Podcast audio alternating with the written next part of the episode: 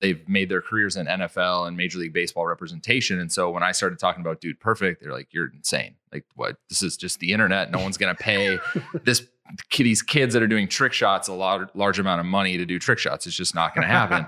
and then Callaway Golf came, and I pitched them a golf trick shot video, and Callaway Golf was like, "We absolutely love this. Let's do it." And they still doubted it. They're like, "Ah, we still don't think this is gonna be anything. You got lucky." I was like, "You know what? It's time to leave."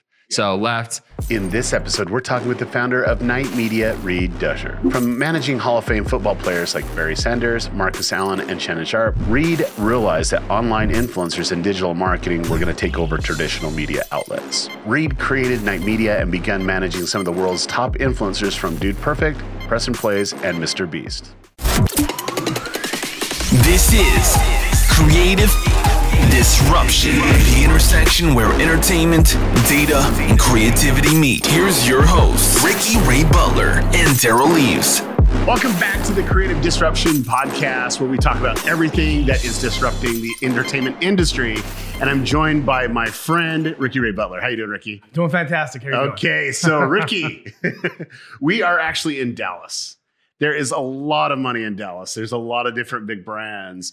And I know that you've been working with brands for how long now? Like how long has it been? Over a decade. A decade? Uh, at least when it comes to like content and influencers. I, yeah. I gotta know. I, this is something that I'm curious about, but how, how was it your first approach with a brand talking about to be on digital? And not You know only what? digital, but like integrations here. So, so uh, talking to brands about creators and influencers early on, like over a decade ago, um, was humbling.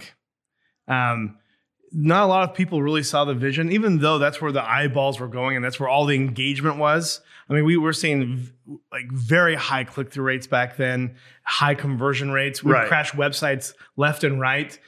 Um, but back then, you know, too many people looked were way too focused on the creative, and they thought since the content was so raw that it was irrelevant. Right. And um, there was different agencies and brands where I was laughed out of the room. I won't. I won't expose Well, any of them, but that's not- especially that's the not- ad agencies. No, no, no, no, no. Let's talk about that for a second because there's there's people that were so adamant that this wasn't a thing, and now they're the ones that are saying, "Hey, this is a thing. We Oh need to yeah, do it." oh yeah. like they, they like- all have an influencer team now. They all have an entertainment team now, and they're all you know saying, "Oh, entertainment's the future."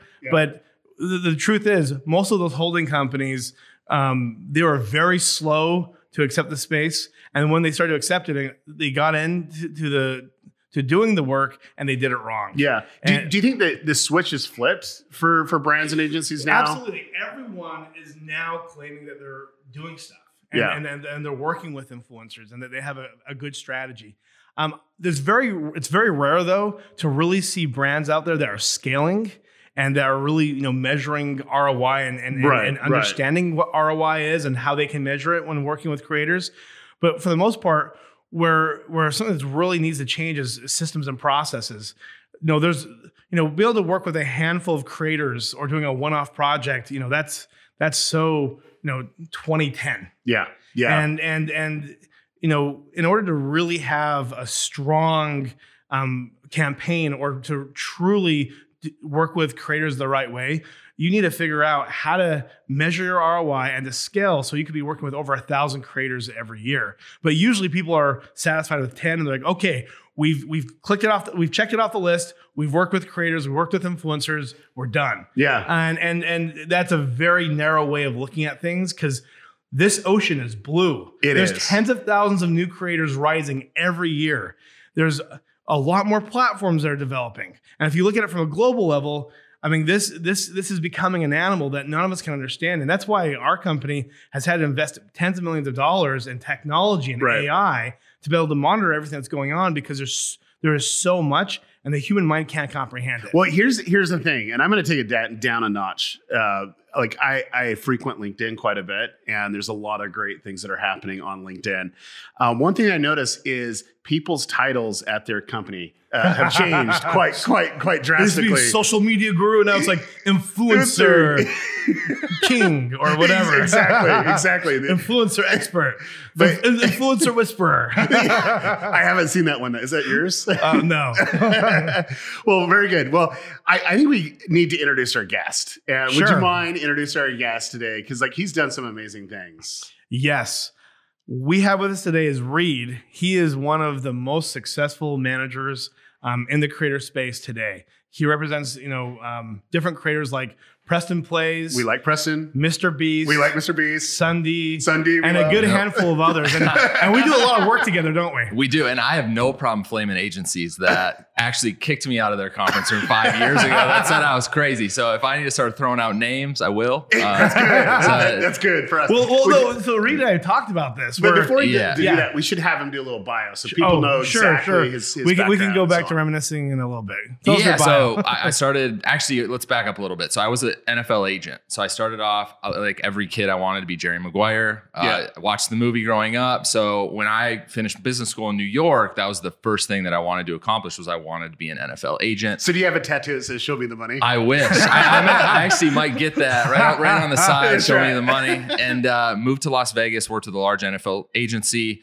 My job was traveling with Barry Sanders, Richard Sherman, Marcus Allen. So right out of the gate, I got to work with the biggest guys uh, in the NFL. So ended up meeting Dude Perfect, who back in the day, back six years, wasn't the Dude Perfect that we all know today. They only had about two million subscribers, and people were They were like, still Oh, killing oh, it. Yeah, They were- only, they were doing only amazing. two Only two, but back then, I guess, what was are they, What are they? big. Back then it Twenty-two right now. no, they're 49. Oh my gosh. 49 million? Like I blink once and they go up ten million. It's insane. Uh, so started. I, I met them through a cold call. So I was trying to get Barry Sanders in one of their videos, and it literally just spawned into a relationship that you know, hey, we need help. You know, can you help us bring in a few different brands? We want to help monet- help us help us monetize our content. And I ended up leaving the sports agency three months later, kind of moving to Dallas. I had no money, packed up my car. My parents thought I was crazy, uh, and came What, what here. about and- your? What about the previous, uh, you know, employer? Did they like go to YouTube? Why? Why would you do that? yeah, so I mean, the NFL to YouTube. Think And- about this. and he's a he's a big name manager in the NFL space. Yeah. Jamie Fritz is who I got my my start with, and JB Bernstein. So they were kind of partners at the time. And JB did Million Dollar Arm, which you guys have probably seen Right, at Disney right. movie. They didn't understand it, and rightfully so. They've made their careers in NFL and Major League Baseball representation. And so when I started talking about Dude Perfect, they're like, "You're insane! Like, what? This is just the internet. No one's gonna pay this." These kids that are doing trick shots a lot large amount of money to do trick shots. It's just not going to happen. And then Callaway Golf came and I pitched them a golf trick shot video. And Callaway Golf was like, we absolutely love this. Let's do it. And they still doubted it. They're like, ah, we still don't think this is going to be anything. You got lucky. I was like, you know what? It's time to leave. Yeah. So left, formed my own thing, which is now Night Media. And so you guys mentioned it. We represent Preston, um, Mr. Beast, who now everyone in the world knows has grown Absolutely. rapidly. Uh, Mhm. I have not seen anything like this since Dude Perfect. I. It, it's crazy. Yeah. His growth is crazy. And then we have SSundee uh, as well, Unspeakable Gaming, MiniLadd, Preston's wife, who he probably talked about on the, the previous podcast, Brianna Plays, who has also grown rapidly fast uh, from zero to 40 million views a month pretty quickly. Uh, and then a few other smaller creators. So we've kept it really small for a reason.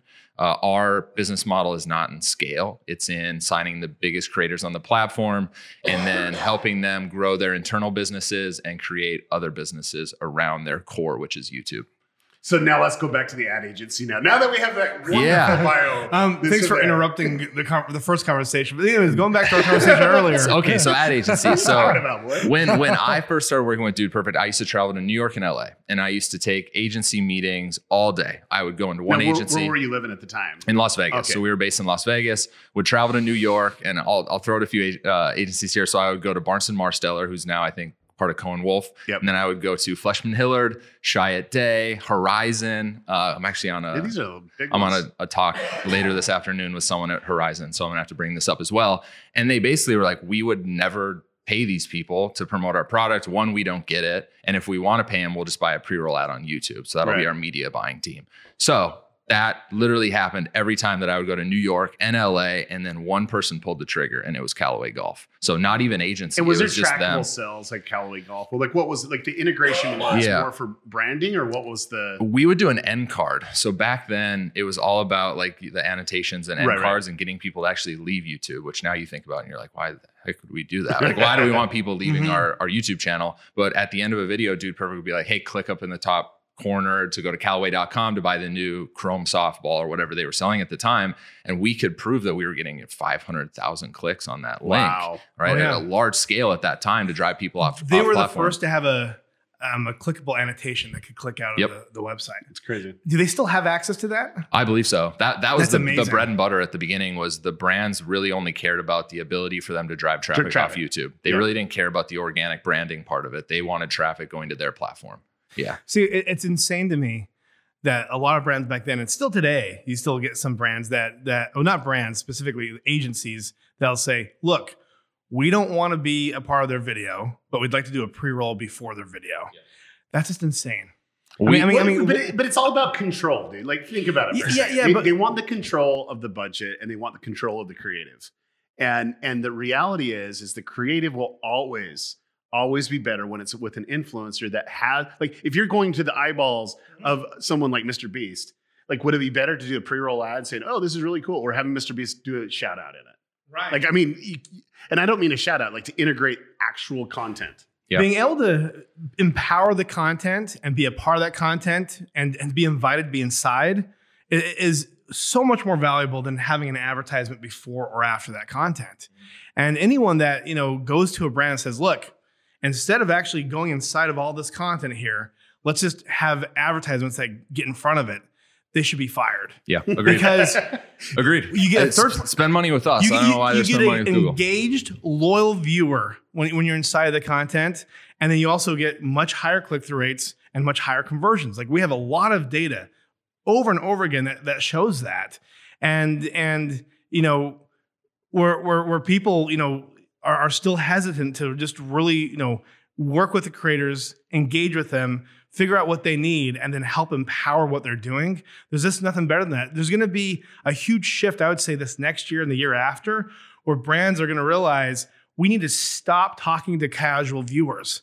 We need to be a part of a community where we're in front of loyal, captivated, and trusting viewers. Yeah, well, the first thing you need to understand which community they need to be in front of, Mhm. and then it's just like pulling the trigger. It's like because like right. that's what YouTube is. That's what the internet is. It's just like these groups of communities that are so tight knit. I mean, you look at the people that And you'll rarely just stick with one community. Right. If, if one community Right. works, there's probably you know a dozen other communities that will also work. yeah And then it's about, you know, instead of thinking about the creative, it's about thinking about the data and thinking, okay, who is out there that we can resonate with and how can we, you know, adjust what we're doing to to better, you know, inspire them to, to want to work with us or to want to buy our product or, you know, to, to better resonate with them. And that is adjusting, you know, how you're positioned in every single community in a way that the community wants to receive you. Mhm. Yeah, I'll give you guys a good example. So we're in the third year with Preston and Hot Pockets. So they dove in three years ago with Preston. It was very new to them.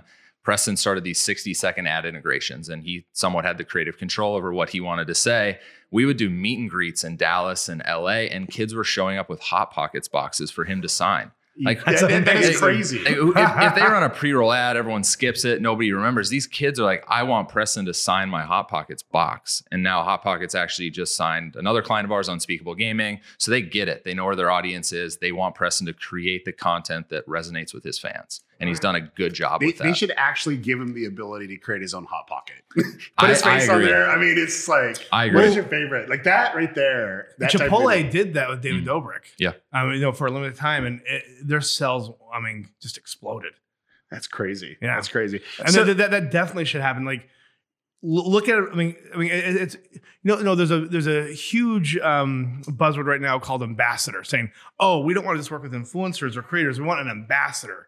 Well, that's great, but you can do that in a very data driven way. Like, so for example, Chipotle, let's say, did that thing with David Dobrik. Let's say if they would have done that with, let's say, um, a couple dozen creators, and then analyze, okay, who drove the most sales, who drove the most buzz, and then from there have an ongoing relationship, but not just with one community. Do it with a variety of communities, and but you have to still you have to still work out there and see who's relevant and stay engaged on like, okay, who's up and coming, who's who's going to explode because because communities can can can explode, they can drop, um, and and and so like with hot pockets, they should do that. You know, with the press and plays, they should have you know, they're they're the, a Preston hot pocket, but they should also figure out, okay, how do we get a dozen of these Yeah. and and, and appeal to different communities? they they also rode the Preston wave of us doing 60 million views a month to now five channels Right. concurrently doing Right. 280 million views a month. So they they rode a nice wave. they got involved And- early yeah, on, and, yeah. and Preston's loyal buy-in. to them. Exactly. Yeah. So we're now loyal to Hot Pockets. We just signed with Hot Wheels.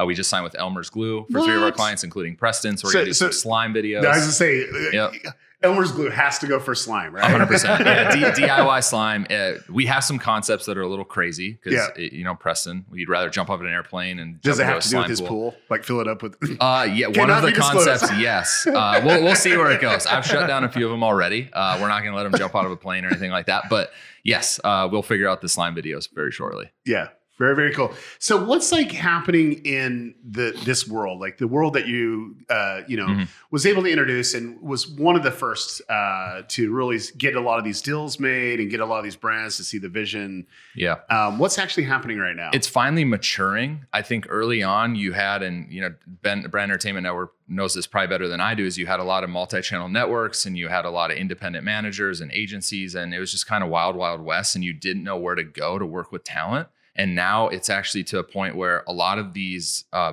at least larger creators, have an exclusive manager, and then some of them also have an agent. So Preston and I signed with Endeavor, so he has a four-agent team at Endeavor to help us with theatrical and commercial and literacy. Um, but it's finally maturing. Uh, I think, and seeing the the MCNs kind of fizzle away obviously helped with that because a lot of them were acting as middlemen, saying that they represented the clients when they actually Right. didn't. Uh, and then you guys were talking about something really interesting. Is I'm also seeing a shift in how deals are done. And yes, ambassadors, but I'm seeing wording in every contract now that says paid media. And so they they want an organic integration, but they also want to run pre-roll ads of that individual creator talking about the brand. Uh, TikTok did this really well. Right. So They- TikTok did a ton of paid media after we did our ads uh, with TikTok. So that I, I didn't see that two to three years ago, and we're seeing it in almost every contract now. Is just paid media rights. Everyone wants them. That, that is crazy. That's Mm-hmm. crazy. So it is getting more mature, and there's a, a lot more brands now that are coming on board and Mm. saying, "Okay, this is something we want to do." Um, have you noticed that they they didn't want as much control of creative than than before? Yeah, and we can go back to Hot Pocket. So the first year they had a full sheet of talking points that Preston had to hit, and he couldn't really steer away from those. And now it's to the point where they give him two to three sentences. They trust him, and they're like, just kind of do your thing. We we know you're gonna hit these two talking points. Whatever else you say, we're cool with it. Your thing. Yeah, we, So- we trust you. Oh my! Did we get in. that on camera? We're keeping that. like, S- Sorry about your phone. wow, It's waterproof. It's You waterproof. want but, refill? like, I, I, I can. I can. here, do you want to spill yours too? Okay. Okay. Look at that. See, he gives me water. You I take just- my water I away. just- I just like offered- everyone hundred percent. I'm not offering you anything ever again. that's so. uh, anyway, so okay, are we gonna leave that in? we Oh, should, yeah. we should, we It's- should actually so, leave that in. It is so leaving it. Uh, and then I'm so not- now now to the point where hot pockets they've actually been like okay it's worked so well with preston we're going to sign up for a third year but we're also going to sign unspeakable gaming because we also get that like he hits that younger mm-hmm. crowd and we know that it it's really authentic. And for hot pockets and one thing you know when we started our first year preston and i were a little skeptical of like okay how are our fans going to respond to the sponsorship? We would do meetups in dallas and la and these kids would show up with hot pockets boxes way. for preston to sign.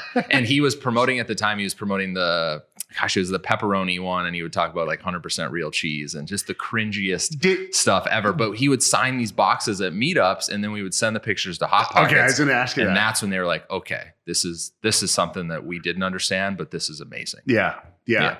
And did did they get did they want less control after that? Like that moment one hundred percent, yeah. Okay. Be, and we were always harping on them, guys. You have to let us be authentic, and we know what our fans want. We know what they want to see. We know what they're going to respond well to. And initially, they just weren't willing to do that. And now we're at a really good point in the relationship where we give them the creative of the video, hit one or two talking points, and then they just let us run. You know what? I mean, they're very lucky that you guys stayed patient. Yeah, yeah. Right. I mean, we Like could easily that. left after the first year, which happens a lot. Mhm. They had so Hot Pockets had Nadeshot, Pokimane, Valkyrae. They had a lot of creators, and they've dwindled it down now to I think Preston and Unspeakable Gaming. oh wow. Yeah, so they worked with a lot of people on Twitch as well. John Sandman on YouTube, they worked with. So they they actually diversified between Twitch and YouTube, and I think Mhm. they found that YouTube actually had a much higher ROI than Twitch, which is rare because Yeah, 'cause it's everyone is on Twitch right now. It's a different way of measuring too. yeah, But but definitely, when, if you're if you're going to go for consistency when it comes to clicks and be able to predict what the outcomes are going to be, YouTube is ahead Yeah. of all the platforms. When Preston also averaged 1.2 million views per Hot Pockets integration video, Uh-huh. and he got 16 million views on the latest one. So Oh, they, wow. they're 16 million views on a video. I mean, they're they're getting what they what they asked for. And on Twitch, you only get live viewers. There's no VOD aspect to it. So they were just getting a singular stream, and that was it. Okay, well, that's amazing. That's amazing. Um, h- how specifically um, did, did things progress? Like, I mean, I mean, so so it went from having basically a script to just having a couple of talking points, Yeah, and and the views have improved over time as well, right? Yeah, I think it's more the thing that hurt us was average view duration because Mm-hmm. we would have this 90 second ad at the very beginning of the Oh, video. no. It's like the, the worst thing that you can do in a YouTube video is have it literally an ad read right at the beginning of the video because Right. people are either going to just be uninterested or they're going to skip it. But most people just will click out of the video. It's way you don't haven't hooked them yet. It's way too early, and so our average view duration was actually quite low. Luckily for us, the CTR on those videos was very high, so over time they did incredibly well. Yeah, but that was the struggle for us. We're like, well, this is killing So- our average view duration. So I do have a question, and this is with another client of yours. Um, it seems like you have a client that anytime that he gets a brand integration, he wants to give all the money away. like I- what is it? those- What, like, people can probably guess who that is. what, That's definitely what Jimmy. goes through the mind of the brand? We're like, hey, give me like you know hundred thousand dollars, I'll give it away. I, I think it's what goes through the mind of the manager when we're like, we're giving away all this money. Um, but it's it's it's a it's we're actually doing it for marketing. Right. So he didn't look at it as much as I'm going to give this all away. He looked at it as this is how I'm going to grow my channel. Exactly. And even though I'm giving this away in the short term, it's going to work in the long term. Well, Right. well, we talked about earlier, like it's about empowering the content, not disturbing it. And you know, when Jimmy does that from the brand perspective, when we've worked with him, oh, that's really exciting because he's like, okay, well, this is what I'm going to do with it, and and this is why it's going to be very effective. well, it's and, like and it, blow, it blows our mind. Like, oh, great! Like, it's, it's definitely worth spending all that money. Well, the brand that makes sense is like honey. It's like, okay, wait a minute. That's like so integrated Mhm. with it. It's just it, yeah, it's brilliant. Now, uh, the thing is, you know, as you're talking about hot pockets, how earlier on they're more difficult to work with, um, and they're you know a lot more talk points, etc. W- one thing that brands need to realize is that you can still figure out how to have some level of control, but also empower the content and let the the the influencer really make the creative decisions. And one philosophy that we have um, that, that we call the consensus triangle, which you know I referred to this in the past as well. Have I? Oh, you many showed me the graph. I mean, Have I, I? have had that presentation like a hundred times. Oh, I want to see Well, this now. show It- it's, it- it- it's really important though. Like it's so, it's so simple, No, no, no. but it's totally overlooked. Like way too much by I think a lot of the different um, companies that are out there. he doing woke this. up one night, like at 1 a.m. He's like, oh, "This is it, Eureka! This it's is- all about a triangle." you know that this is is true. And my, and my anxiety went down right after that. Well, We'll, so- we'll put that poster in my office. Yeah, send, okay. send me the graphic. well, do. We'll it I'll, I'll send you one. He has a, He has a tattoo well designed. Oh, I'm, I'm definitely gonna get a tattoo right here. Oh, the my- consensus triangle. Well, so basically, the brand comes to the table with you know their vision, their objectives, maybe a couple of um, talking points of what they know is going to sell what they have, and then the creator comes to the table and takes that vision, takes those objectives, and then comes up with the creative solutions for their audience. They grew an audience of millions of followers for a reason, and it's all through communication, through video. And so they're going to be the best ones that are going to know how to position, position your brand in that video. And so when the brand and the creator reach a consensus, the audience then responds positively because the brand has empowered the content and not changed it or disturbed it. And so it's all about you know being a part of the consistency and, and the pro, the pro, the consistent programming uh, of the creator and making sure that you're in that. And if you do anything, you're going to help it perform better. Now there is a way for brands to do this and have a long list of don'ts. Like so, we, we've worked with you guys. I mean, with, with you with you and Preston with Disney back in the day, and Disney Yeah. has a long list of don'ts, Oh yeah, several pages, more than more than anyone. but but you know we were able to figure out a way to make it so we had you know we were able to use that consensus triangle and and Preston ended up doing some amazing content and, and felt empowered and, and and free to do what he wanted to do. Yeah, well, we also did. So let's go to Mr. Beast for a second. So we did the video shroud, right? Um, Yeah. And we gave a hundred, and I think we allocated a hundred thousand dollars for charity. We ended up That giving away one. one hundred and seventeen thousand dollars to charity. Um, but Shroud was able to pick. Uh, in game on his stream, what charities he wanted to donate to, and I think it was a five thousand dollars per kill or something like that. But it's, it's like if the brand just let Killing us be creative like that, yeah, Yeah. yeah, it's well, we won't go into that. Uh, but that I think that's why everyone is now going towards Mr. Beast because they know we're doing some kind of social good with that campaign. Um, but we're we also go into the relationship with we own the creative control. Yeah. And Yeah. they need to know that that if you're going to spend money here, we control the Well, creative. but the thing is, is if you take that approach, and if brands take that approach, it really empowers them to scale and to really see much higher R- Well, ROI. And, and, and the reality is, there's a lot of creators that say that they have this challenge and they're giving away money, but they never give away money. Like he, like Jimmy actually yeah. gives away He the gives it money. away. Well, but, he, but he's, he's thinking high Yeah. level. He's thinking long term, right? He knows like if I make a really good piece of content here with a brand, you know, my audience is probably gonna get excited about brands working with me in the future. And then all the brands that understand the space that have a relevant target to t- um, Jimmy's audience, it's just it's gonna be hands down. It's gonna make sense. Yeah, and it also puts us in a league of our own because people are not willing to do what Jimmy is doing. I- Right, no one is willing to spend hundred thousand dollars per video to pull something off. It's just not going to happen. And well, so, there's more. There was more cost in that as well because ton. that's the, what he's giving away. But he has amazing team. He's He huge. does. He does. Two of which we have sitting outside. Exactly. Uh, and he has, I think, 18 right now on his his internal team. He's really built that's his own production company. Yeah. And we have a we have heads of pre-production, heads of post-production, we have script writers, comedians. I mean, it is insane what what we've been able to build in the Mr. Beast camp. But him just doing social good with that money has just flipped the narrative. And now we've seen guys like FaZe Rug and some other people step into it, Yeah. but they still can't compete on a scale that Jimmy's at because they're not willing to give it all away. Yeah. I think that's where people people just can't compete. No one's Yeah. able to compete with him right now. And Jimmy seems to. I mean, I think you mentioned to me that he he he looks at creating a video like playing a video game, and so he's he seems like he's really seemed to find good systems and processes in in creating content. do you know, like he's very strategic, but the reality is he has a big heart. Like, like Yeah. seriously, and and like salt of the earth. Like, really, he is. Yeah. Mhm. So Yeah, we have a we have a few big things coming up. One is going to be announced probably in the next few weeks. Uh, national uh, campaign for I'll, I'll just say it has to do with trees. And then the next Hmm. one, uh, we have a few. We want to Thank you- tackle you, homelessness. yeah, thank you Reddit for that one. And hopefully Morgz copies this video. We'll see if Morgz can copy this video. Yeah.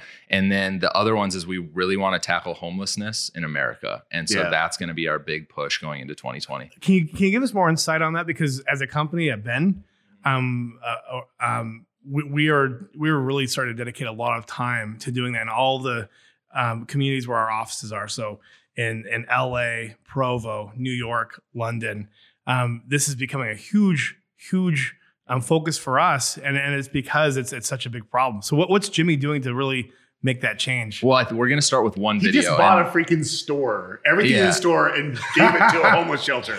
We So talk about that it's, for second. it's well underway. Uh, we donated $125,000 to homeless shelters last December, uh, thanks to Dragons, uh, Dragon City and Social Point, the mobile game company out of Barcelona that sponsored that video. So we've done a lot to, to tackle this thing already. I think the next stage of this is we need to really have our own homeless shelters and we need to start pushing towards that. Awesome. We're gonna, I mean, we're gonna have to sidebar on all this. Yeah, that's, so, that- well- that's that's really exciting. That's awesome. No, yeah. And so we, we have a few big things coming up that, that we'll probably announce in the next 60 to 90 days. Well, so do you feel like social good? Because it seemed like you know there was a time where they had all these like positive prank channels giving money to homeless people and and, and doing stuff like that. Do you think there's going to be you know I mean I mean what Jimmy's doing is going to become like a movement? Do you think social good is going to become very popular again on YouTube and, and all the social platforms? Just, ah, man, I know you- so you many guys Know this YouTubers. information that I, do we- not There's know. certain things we can't talk about. I, I hope so. I, I don't see it happening, but I hope so. I think there's going to be the select few that are impacted by what Mr. Beast is doing, um, but the larger community, I don't think so. Unfortunately, So, so you have um, an interesting client list, and I, I noticed a couple things in common. Number one, um, that they they all have big hearts, and they're all family friendly. yep. And, that was my motto when, when I started this. It was I'm only working with family friendly creators because uh, the advertising agencies were turning me down already. I knew that if some guy was swearing or sporting alcohol and tobacco, I had no shot. Right. And so that's why initially four years ago was I'm going to sign the guys that are family friendly and appeal to kids. And I don't want the kids or I don't want the creators that appeal to kids to be swearing Right. and and having those kids then swear or talking about vape and alcohol. It just wasn't something that I wanted to promote to young kids. Yeah. Now, and, and I'm, I'm impressed with that too. And the, these creators that you have, like they take a stance. Like they're actually looking at the brand deals coming in and say, Mhm. "Hey, yeah, they'll throw us money, but like, what are we promoting here?" Well, Right? it's smart Yeah. because I mean, it's not only I think the right thing to do, especially if you have a, a, a younger audience, but you're going to make more money. Yeah. I mean, I mean, the more family friendly you are, and and and the more good, wholesome content that you have, brands want to be aligned with. Yeah. One, you have a higher CPM, obviously. You make Yeah. more ad revenue, which in Jimmy's case helps us to do bigger things on the platform. You know, the Mhm. more money you bring in, the more money you can spend. you, you have higher CPMs if you don't swear. I mean, Yeah, that's it's way it proven. It's proven for every a person better chance that to become a thinks- featured creator, right? exactly for everyone that thinks they can get in Google Preferred and they swear, you are automatically kicked out. See ya. It's not going to happen anymore. Um, maybe three years ago it could, but in today's world, you will not get in Google Preferred if you swear. It's, and you can try and bleep it, but Google is going to see that, and you will not get in. You will get blacklisted. So, what are the platforms that you're the most excited about? Uh, TikTok. So we talked about this one. Uh, the reason I'm excited about TikTok is the algorithm is just so easy to understand right now, and it's just like a trickle down. So if the video is doing well, it's going to continue to get promoted. And so we've seen it with Preston, just had 10 million views on a TikTok video. So I think we're really going to concentrate on making good TikTok content, and we've already seen brands reach out and ask, "Hey, can we be involved in the next video?" So, so Oh, I noticed. amazing. I noticed early on. Um, I helped a couple creators on the platform, and I like. I like to try to figure out how things work. Um, when I was looking at TikTok, I noticed that anything that was trending, there was a group of creators that were creating their own hashtag, and they would release within seconds of each other, if not, uh, you know, a, a couple minutes or whatever. And that's what would take off. There was like a lot of suggested traffic that come, and then people would um, say, "Oh, here's a trend that's going on," and then create content the next day, and then it would continue to, to boost up these channels. Um, having smart content creators that have a lot of content, like a lot of content that could be repurposed, or they could actually integrate some of the uh, new content in some content that they're promoting. Do you feel like having a group of creators that help each other in this is going to help them get a lot more visibility and views on TikTok? Hundred percent. And our guys already do this on YouTube. So Right. you'll see if you look at like we'll call it the night media ecosystem. All the guys film together. Jimmy films with Preston and Unspeakable, and and even the YouTuber Battle Royale, which you guys helped a lot with, and same with EA. The Team Night Media won the second game. Typical Gamer, Unspeakable Gaming, and Preston, and so they're all very very close. And so I think now as we look to TikTok, it's going to be the same thing. They're going to film videos together. They're going to think of ways to grow. The hashtag thing's interesting. It's almost like an Instagram pod. It- it- sure, it they is. used to that's do what that. I'm, that's what I'm Yeah saying. It is. It's like more of a pod type. and then they probably I, we haven't even discussed like what the strategy is i think for us is just let's get out content and see what performs well and then we can adjust from there but i think if now if we're going okay these hashtags if five people promote it at the same time is Mhm. going to trend we really need to Mm-hmm. I- revamp and I, I think most people go to TikTok and they're like, I don't get this. Like, I don't get this. But you go to any, you know, 10 year old, 13 year old, 14 year olds have to Yeah. tell me about TikTok. And that's the place. Like, it, it literally Mhm. took over VidCon. Like, Oh, yeah. I, it was 100% top of mind, top of, and I don't even think they were spending any money at VidCon.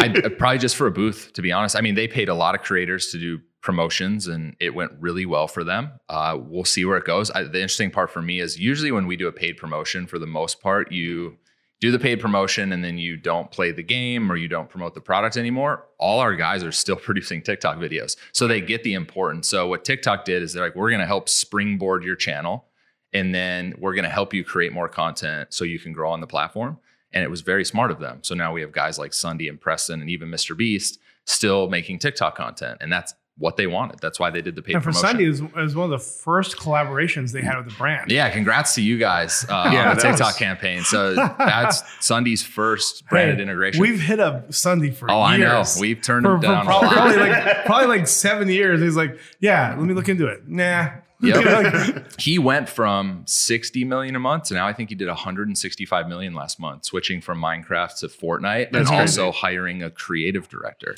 was the biggest thing for him. Wow. Because it's really hard to come up with creative concepts every day, Sure, video sure. a day. It's impossible. And so the first thing that I helped him with when when we started working together is like you're missing a pivotal part on your team. You're missing someone to help you with creative concepts. And once he got that guy in place, and a really good editor that he was comfortable with, his content skyrocketed. So, so Reed, I noticed this, uh, you know, with with our relationship that you'll go in and look at one of your um, clients, and you're like, oh, you're missing this component, or they'll say, oh, I need to ha- have this fixed, and Yep. they, they just push it off on you. It's like, here, Some take them. care of it. Some of them do, yeah. And we we help. So we help MiniLadd hire three people already on his team, but we look at it from a different approach. Like we're playing long ball. We're not Mhm. playing, hey, we're gonna come in and do brand integrations and then great, we'll make some money. We come in, we're like, we want to build the infrastructure, we want to be business partners. So Mhm. we look at it a little differently, and we have for the last four years. And I think that's why we have a lot of whales on our client roster right Mhm. now, is because they understand the importance. And when people well, look, they weren't wells when you started with them. no, so Jimmy, it- Jimmy definitely was not. Jimmy was not a whale. It was a bit of a flyer. We got introduced through Jobless Garrett and Yeah. Twitter DMs, and I've uh, all my clients have been introduced to me through Twitter DMs, which is kind of crazy. Uh, I haven't recruited So follow anyone. Reed on Twitter. Yeah, It's seriously Same I- idea. every client. Uh, even Jimmy introduced me to Chad the other Yeah, day yeah. through Twitter DM, but that's Yeah. just kind of how it works. Uh, and then we really dig into like what's your current team, what's the strategy, what's the end goal, and then we And- help and them Chad execute. Wild Clay? Yeah, yeah, yeah. Oh, he's great. We, Yep. we had him on the Oh, podcast. he's Love it. amazing. Project So- Zorgo is some big IP. Uh, Oh, hopefully Yeah, he does that. way big. Yeah. We, we, we were able to discuss quite a bit. Yeah, that was I've- actually I've our heard a most viewed conspiracy video podcast. We had a Yeah. hundred thousand views, but it's all little kids that were five to seven. years Yeah. old. well, it's because you put Ninja Hacker Well, in, in I, the title. I yeah. learned it my job. I know the SEO portion of it. Come on. Yeah, it's hey, views, views are views, right?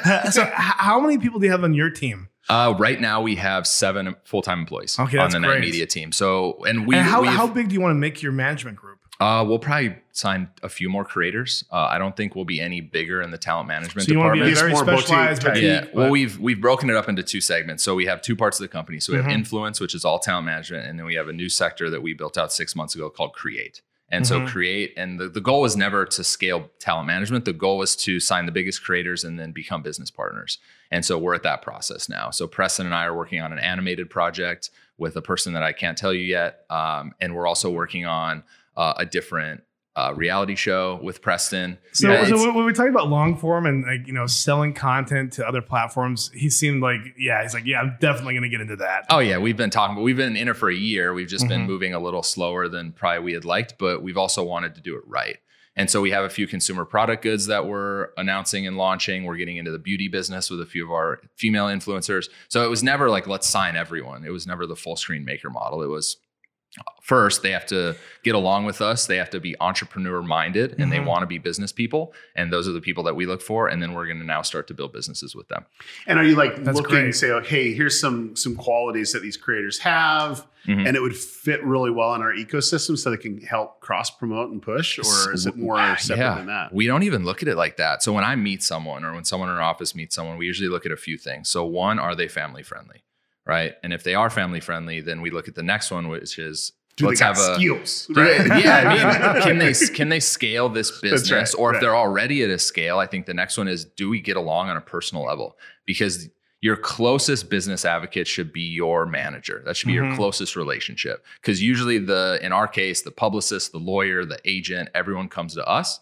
And so we need to be that that tight knit relationship that they have in their in their company. And so I've always looked at it like that. And so those are the two pillars that I look at. And then third, which is really interesting, is I've found that family being having family involved in the business is actually a good thing. Yeah. So most Mhm. of our Keeps them grounded. yeah, and most of, and they're, the the mom and dad look out the most, Right. obviously. So we have um, four clients whose parents are very involved in their business, and it's great because we know that they have their back. I think the hard part is when we take on a client and they have a large group of people they hang around with. Some of those people you have to push out a little Yeah. bit. exactly. And we've had to deal with those situations. So having family involved is actually a plus for us. And we usually bring the parents in and they're either part of the merchandise company or they're running finances or usually they're on some sector of that business.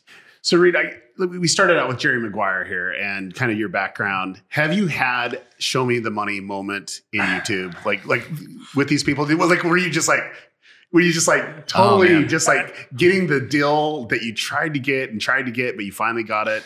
We've had a few. Um, I won't give any specific examples, but there's been a few high fives in offices. Um, like Only wow. a high five? I mean, That- that's kind probably of probably no, a no, no, no. That's like really weak. Some of my guys don't like to hug though, so uh, it's a, usually it's a high five. But we have had some moments where we're like, we've been working on this deal for a year, and it finally gets done, yeah. and it's it's really exciting. And Yeah. we've been working on some big productions for a while now, Right. and we're at the final stages to get those done. And so that's been the big press for us over the course of the last three months. That, that is that's Yeah. awesome. That's awesome. So so how long have you been a manager, like officially? Uh, if if you count the NFL stuff, it would be about 6 let's, years. let's see if you don't even count the NFL. stuff, uh, so like about YouTube stuff. four and a half years. That's amazing. Yeah. I mean, you, you've built quite the business, and in I've stayed a half quiet. years. I, I think the the one thing, and Well, and that, I, that's I'm- how it is in our industry. The ones that have been the most successful have really been the The quietest ones, yeah. the, the Quietest quietest, ones ones the that, that steadily grow. Like Yeah. like our, our company was always doing much better than all. But the you're not that quiet, dude. You're like the loudest No, person I know. I'm a loud Nope. person. Our company was really quiet though. It was. and, It not, was. and not a lot of people knew who we were, but we were steadily growing and becoming very profitable when all the MCNs were getting all the hype. right. Yeah. Right. For sure. When For I, sure. it's me too, like I stayed really behind the scenes for four and a half years, and now you guys talked about it earlier. Like on LinkedIn, you're seeing a lot of influencer marketing specialists, all Mhm. these different things. It's like I was in this industry years before all these people were, Yeah. Right. and I haven't said anything. And so now I'm starting to create more LinkedIn You're definitely content. more vocal. I noticed yeah, that last because I'm I'm it's not necessarily me being sick of hearing other people talk about an industry they know nothing about. I just want to be now that thought leader because I have the experience. I didn't Mhm. want to fake it until I made it. I wanted Right. to have the experience and then I really wanted to make the content to back that up. Yeah. right. No, that's, that's important. I mean, Yeah. sometimes you have to fake it till you make it. I don't even know what you're talking about. No, no. Like when you first start out, and I'm not, I'm not talking about like plaid or I'm talking about like when I first got into like marketing. Like you go out there and and and and unless you have a mentor, you have to just literally hustle and figure out how to get somewhere in order to make. yeah, but you don't say you're all that unless you have the case Oh, studies. Like that, that for 100%, me, yeah. if You- well, like, you're not gonna if you grow as a company and you don't have case studies and and you're just flaunting that you're just you're an expert Right. in this X, Y, and Z. You're you're selling snake oil yeah, and Yeah. and, and and you're not legitimate. Um, but there's people out there where where you know I've wanted to hire people. People have come to me and say, "Hey, can you help invest in this company? I want to make this happen." And I was like, "No, but I'll hire you because you know I think you're promising, and and I'd love to have you on our team and and get you mentorship, and then hopefully you never leave and start you know start a, comp- a competitor." But but you know it, it's one of those things where to build in like in four years or let's say in six years when you started your career to be able to be where you are now that's crazy impressive Yeah. And I still I don't I don't even feel like we've got to first base yet, to be Mhm. honest. There's so much more to accomplish in this industry. And I for the, the guys that have already kind of sold their management or agency influencer companies, like I feel bad because the industry is so ripe right now to Mm. explode. Mm-hmm. And if you have the right creators and all these brands now filtering money into this industry, and on top of that is the influencers have all the influence right now. Everyone's watching Jimmy and Preston and Nathan. And we also understand that we're at a really great opportunity to do our own productions, create our own products, market our own companies. And so that's been our focus, right? You're, I mean, Daryl's close with Dar- Gary Vee. Mhm. Gary Vee was what 10 year career before he Right. did anything on Right. social. I don't watch a ton of his content, but that is one thing I really respect about Gary is it was- there's no fake it before you make it. He did it and then he started telling people how he did it. Yeah Right. And so I've, I've kind of taken that with a few approach. f bombs that are not family I don't friendly. swear as much as Gary. Well, Uh, Preston and I did a But- video but he with was Gary. fortunate. didn't- I mean, again, I don't know, I know, I don't know how his career worked out, but he was fortunate to be able to have a to be a part of a, a very successful family business. Yeah. that he was able to grow from there. I mean, where, where I find it really impressive, not not not to compare apples to apples, but the fact that you know you came out and, and you and you, you weren't looking for money, but you're looking to be successful, Mhm. and you just focused on like you know making those wins, and that's what really made you successful. Yeah, it was know, small where you wins. are now. And initially, it was sign I- smaller creators and get small wins, and then eventually we can get those I- big I ones. the Same with your story. You mentioned to me that you know you Yeah. first started out in the SEO, Yeah. and then when video came out, you started using video for SEO, and then just naturally you became one of the top experts of explaining how to grow audiences. yeah. Um, I mean, it, it's really about just making those wins. So I guess it's really not about fake it till you make it, but you, you still kind of are because you have No, I to go think- and make stuff I, happen. I think the the difference is whether it's it's your case where you're like, okay, I got my dream job. I'm working with some of the best NFL players ever, and then you see this opportunity that's underrepresented, right? And I think that's the, the the difference. It's like seeing seeing the vision of where this is going, where the industry's at, um, and what it can become, and seizing that opportunity. Like like there's not a lot of people that will leave the cushions of of um, you know a good retirement program, you know, great business, you know, Yeah. a car and whatever it may be, and say, Let's go oh no, no, build something that doesn't Like- really like- have an infrastructure. like yet. yeah, you, like how much did you have to rely on your savings when you left? I mean, it's just like I didn't have any money when I started this business. I had, I had four thousand dollars in my bank account when I You're like, moved to Dallas. I was like, well, I can make it for at least three months before I got to figure something Yeah, out. where are you and sleeping? luckily, I got a deal that happened and got a little bit of money, and then just kind of scaled it from there. Slowly scaled it. I- Sure. I, hardly made any money the first two years of this business. Sure. Well, this is the thing, like, you know, four years ago, there were a lot of managers and agents out there, but the place that was underserved was gaming. It was getting the most views, but for some reason, it took, you know, a lot of, you know, traditional entertainment to really get caught up and to realize that that's where everything was going. Well, but the problem was is some of these uh, creators are introverts, Mhm. and and it's like, how do you communicate with them, and how do you get things going? And they're like, I don't even want to deal with you. Well, well the the but, but one thing about the the gaming side, because you know our company has always worked either with great managers like Reed or directly with the talent. Uh, I mean, it really is more of a, an entrepreneurial side. Like they're they don't really see themselves as celebrities. They see themselves as okay, putting as much content as possible, and hopefully you know people like this content. And, and and and maybe a lot of it's because it was a faceless vertical for a long time, and it wasn't until just like probably like six years ago when gaming creators really started putting their faces out there and you know acting more like lifestyle channels. Yeah, we've had a few examples from people on your team where I've signed someone that you guys have worked with for probably three years, and they're like, "Oh, thank goodness." yeah, yeah. couldn't get a hold of this guy for a year, and then we'd sign a deal and never hear from him, and it, happened a lot. Well, And- SSundee's one of them. Yeah, and really, right. And so they, some of the guys on your team are like, he needs representation. Uh, it's just I was never willing to go recruit. Uh, It's all like I said, people. It's them come to me and they're like, "Can you please help? Like, I need help in these areas." Mhm. So, and it, it's just I'm not the guy that's going to go and And, sell and do you go myself. like through a full assessment, like when you bring Yeah. on a new client and you're like, okay, yeah, you need me for these, but this is the other things that you actually need as well. I've or- turned down some. I won't say their. name. I've turned down some massive YouTube channels that at the time I was like, uh, I don't know if they can grow. I don't know if we didn't like click personally. Mhm. Their, their like long term goals didn't align, and I turned them down. And now looking at their channels, I'm like, whoa, okay, that might have been a mistake. But I'm like, they That's still smart. weren't a fit. So was it a mistake? Because it doesn't matter how big you are, how much money you're making. You don't It- want relationships It would have been a work. mistake because I mean, one of the biggest problems in the industry is there's so much turnover with management. Mm-hmm. I mean, and, and that's why we've had to go and like create relationships directly with all the talent out there is because there's such high turnover and and if if you rely on like a manager or an, or an agent um, there's a good chance that it's going to change and then you're going to have to start from square one Yeah. Well, I, I think it's about culture too, because Yeah. you have the culture of the creator, and if you have a manager that comes in that's a d bag, which Like- there's quite a few in like this way industry, too believe it or not. Hollywood, yeah. but it's Yeah. like it changes it and it creates Mm-hmm. a friction, Mhm. And that friction just keeps on just rubbing until you know it breaks, and it actually hurts all parties involved. Well, know? I'm I'm not worried that my guys are going to leave me either. I think that's the other thing is you you guys probably work with a lot of managers that like close their guys off and you never talk with them, Oh, yeah. right? I don't care. Like I know typical gamer and I have been together for now 4 years. So it doesn't matter if this agency wants to schedule a call or typical needs to go here. Like I know he's not like we're so close at Sure. this point. Like we're business partners, right? So I've never worried like that. And I think a lot of managers are so worried. well you're bringing them value them. you're not yeah. sitting around waiting for stuff to come in Yeah, I mean, exactly. the, a, a big problem in the industry is that there's a lot of leeches. Mhm. There's a lot of people that just Right. come and suck the blood and they just wait there for the inbounds and they hope they make a commission off of that instead of going and building an empire. And that's something that you've been doing, and that's why you're very successful. Yeah. Another, that's another reason why um, other managers like Dan Levitt are also very successful. You guys Yep, MatPat, go yep. in and, and you and you you build a partnership and you grow things. So, what is like? There's a lot of people um, watching this podcast or listening to the podcast that work on advertising teams, and they're trying to integrate a little bit with influencers. What advice would you give them?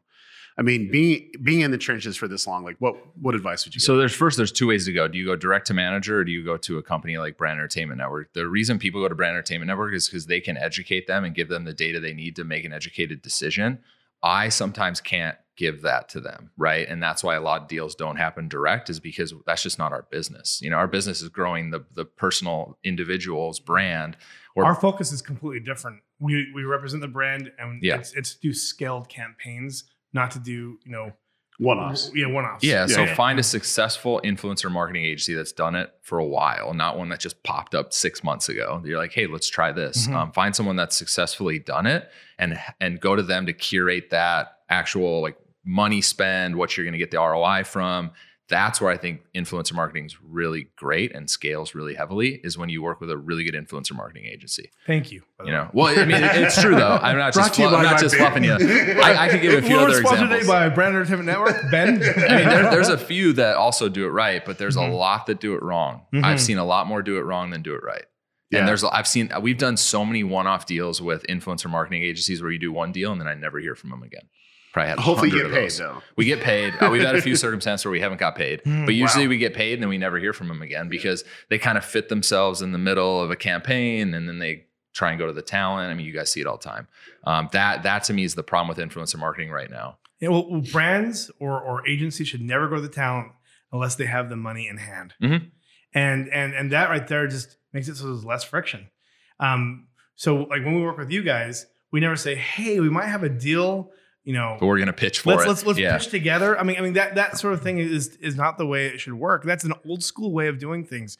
Um, you know, you have to really go to the brand and say, "Look, I mean, we actually have our AI vet all of our lists, and we and, and we say, look, our AI is saying that according to who you're wanting to target and what you want to accomplish, these creators are going to be the most successful, are going to have the most conversions or the highest impact. Let us know who you don't think is a you know a good fit, and then from there we figure out okay, is is, is Preston going to be the most um, passionate about it, or is Jimmy going to be the most passionate about it? and You figure out who's the most passionate about it, and then you create a partnership that's very strong and that can end up being more long term after it's been successful the first time. So does your AI have a name? I just like, is it like We, I, well, is the thing. I, Ricky? no. Well, well, this is the thing. You Uh, we about have it. we have AI, but like it's dozens. It's dozens Well, of algorithms. Well, of course, Yeah. but the, the AI controls the algorithm. I need well, access to this We, thing, we, by we, the we, we just How do I get a login to this?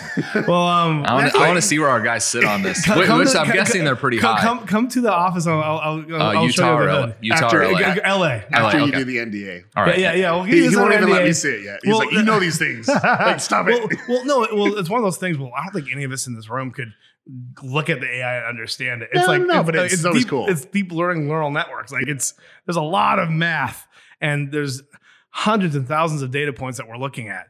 But but but basically, yeah, we we look at okay, who has the healthiest you know audiences, the healthiest engagement, um, a very healthy history, and based on our decade of data, we're able to look at our data, look at the history of um, the creators, and make you know, I mean, um, predictions, um, positive predictions, and and and so, but we do also look at okay, what percentage of fake followers do um, um, do creators have it, but specifically, what percent of fake engagement, and so like.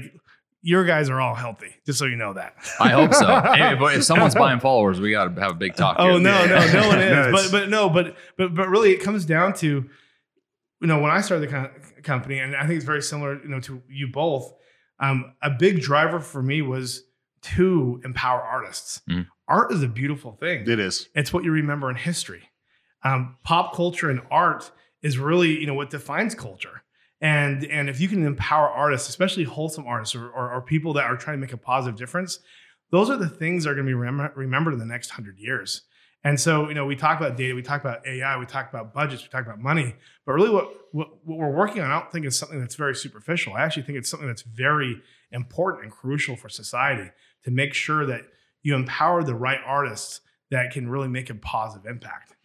So, Reed, um, you talked about TikTok a little bit. Is there anything else in the industry that you're really excited about that's disrupting the industry? Yeah, I, I really want to see what Instagram does with paid ads. Like we've seen a few people get it. Yeah. None of our guys in have beta, gotten right? IG. Like, uh, Yeah. is it called um, IGTV Yeah. or Watchers? Yeah, we we haven't got it yet. I know it's in beta. I just want to see what the ad rates There's are. There's like literally two people on it right now. yeah, probably like. Lele Pons and someone else. But we, I'm really curious to see what that does to the industry. So one thing that we've started to do is we've started to transition our YouTube content and make it consumable on Facebook, and it's gone extremely well. And for people that said Facebook's dead, nobody goes on it anymore, they're wrong. Um, we're actually getting with a lot of our clients the same amount of views per month on Facebook as we are on YouTube, And and, the the ad rates are are high. They're higher Yeah, actually. it's just like wow, great. so you get Yeah. paid more on Facebook. Yeah, a few of our clients are getting paid Oh, more on amazing. Facebook. So, and I, I really want to see how Instagram gets into this now. There's going to be a lot of different places to to distribute content, and Right. that's one thing with even with Preston that we started to look into is we have episodical series like hide and seek. We have the secret series that he's done for three years. It's like what can we do with that? Is it unique IP that we can go create a production and an animated series out of? Or can we just go distribute it as is to someone else that wants it on their platform? So I think the people that are creating good content right now are the mm-hmm. ones that are going to win in two to three years. What's crazy though is like the Facebook strategy, for example, it's new eyeballs. These are not people that actually seen the content on YouTube. Yep. It's just like it's a segment of the market that's never hit. So we actually have a good example. So we were filming at Six Flags with Mr. Beast's team last week, and a lot of the kids were saying, "Hey, you're the guy from Facebook." And we were like, You're like, wait a minute. Excuse me, what? we're the guys their, from their mom and Facebook. dad don't let them. on Yeah, so they had no, idea. and we're like, well, we have a YouTube channel. He's like, oh, I just watch Facebook. I'm like, Yeah. wow, okay, so we're actually hitting a different market. Yeah. And Jimmy also has a show on Snapchat where we redistribute, redistribute his content, and we've also had people going, oh, you're the guy from Snapchat. Yeah. We're like, what the heck? Uh, Yeah. That's interesting. That's very interesting. Well, I mean, Snapchat is going to still be relevant, even though they made so many mistakes. But but but Facebook, um, you know, you're talking about how you know your content's relevant there, and there's a lot of creators that have actually made the jump from YouTube to Facebook. But then there's a creator, um, have you guys ever heard of? He does like a, pr- a pranking channel, um, Julius Dein. Oh yeah. Julius so like good. he's built you know tens of millions of followers on facebook and and you know and he's now looking okay how do i get into these other platforms but um i thought it was really strange because he was just this young um, guy from london and and just like just made it really big just jumped on really early and and you know he's doing really well Yeah. Each of them have their own like different ways that you need to make the content. Like we've noticed subtitles do better on Facebook Right. and vertical Mhm. video does better on Facebook as opposed to YouTube. So as long as you understand which is better for each one, I think you'll be extremely successful if you have good content.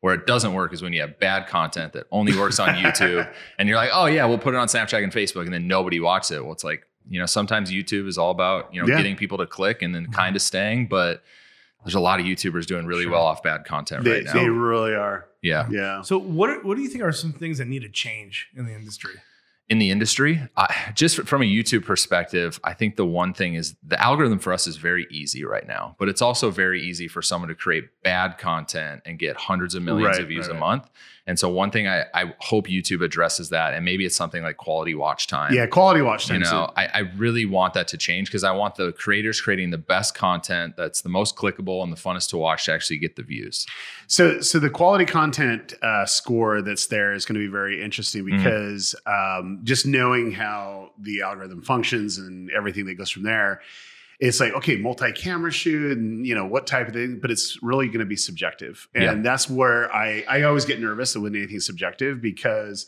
it's someone saying no, I don't like this creator and you know whatever it is, and once it gets tagged, then it's just like okay.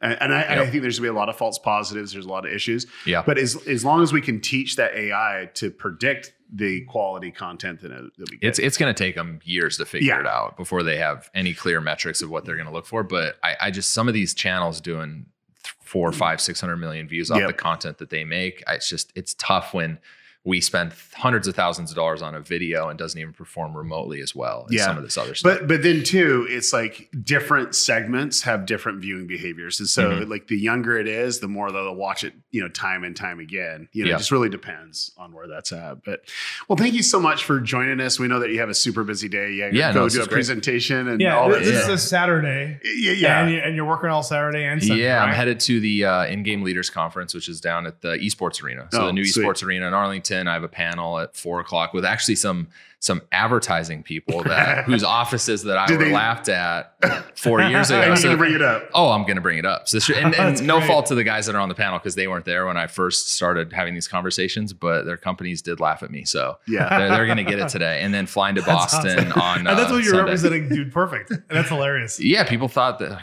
dude, perfect. Who are these guys? Like, why would we spend? And now everyone's like, we want dude perfect. You know, Exactly. they, of course. they Yeah. were the first, you know, channel to really do stunts and do high production value content. So Yeah, amazing. Yeah. amazing. So thanks for having me, guys. This hey, is great. thank you, Reed. Yeah. Appreciate it. Appreciate. And thank all of you that are watching this podcast. Go ahead and hit that subscribe button and share it with someone that you actually love or that you don't love.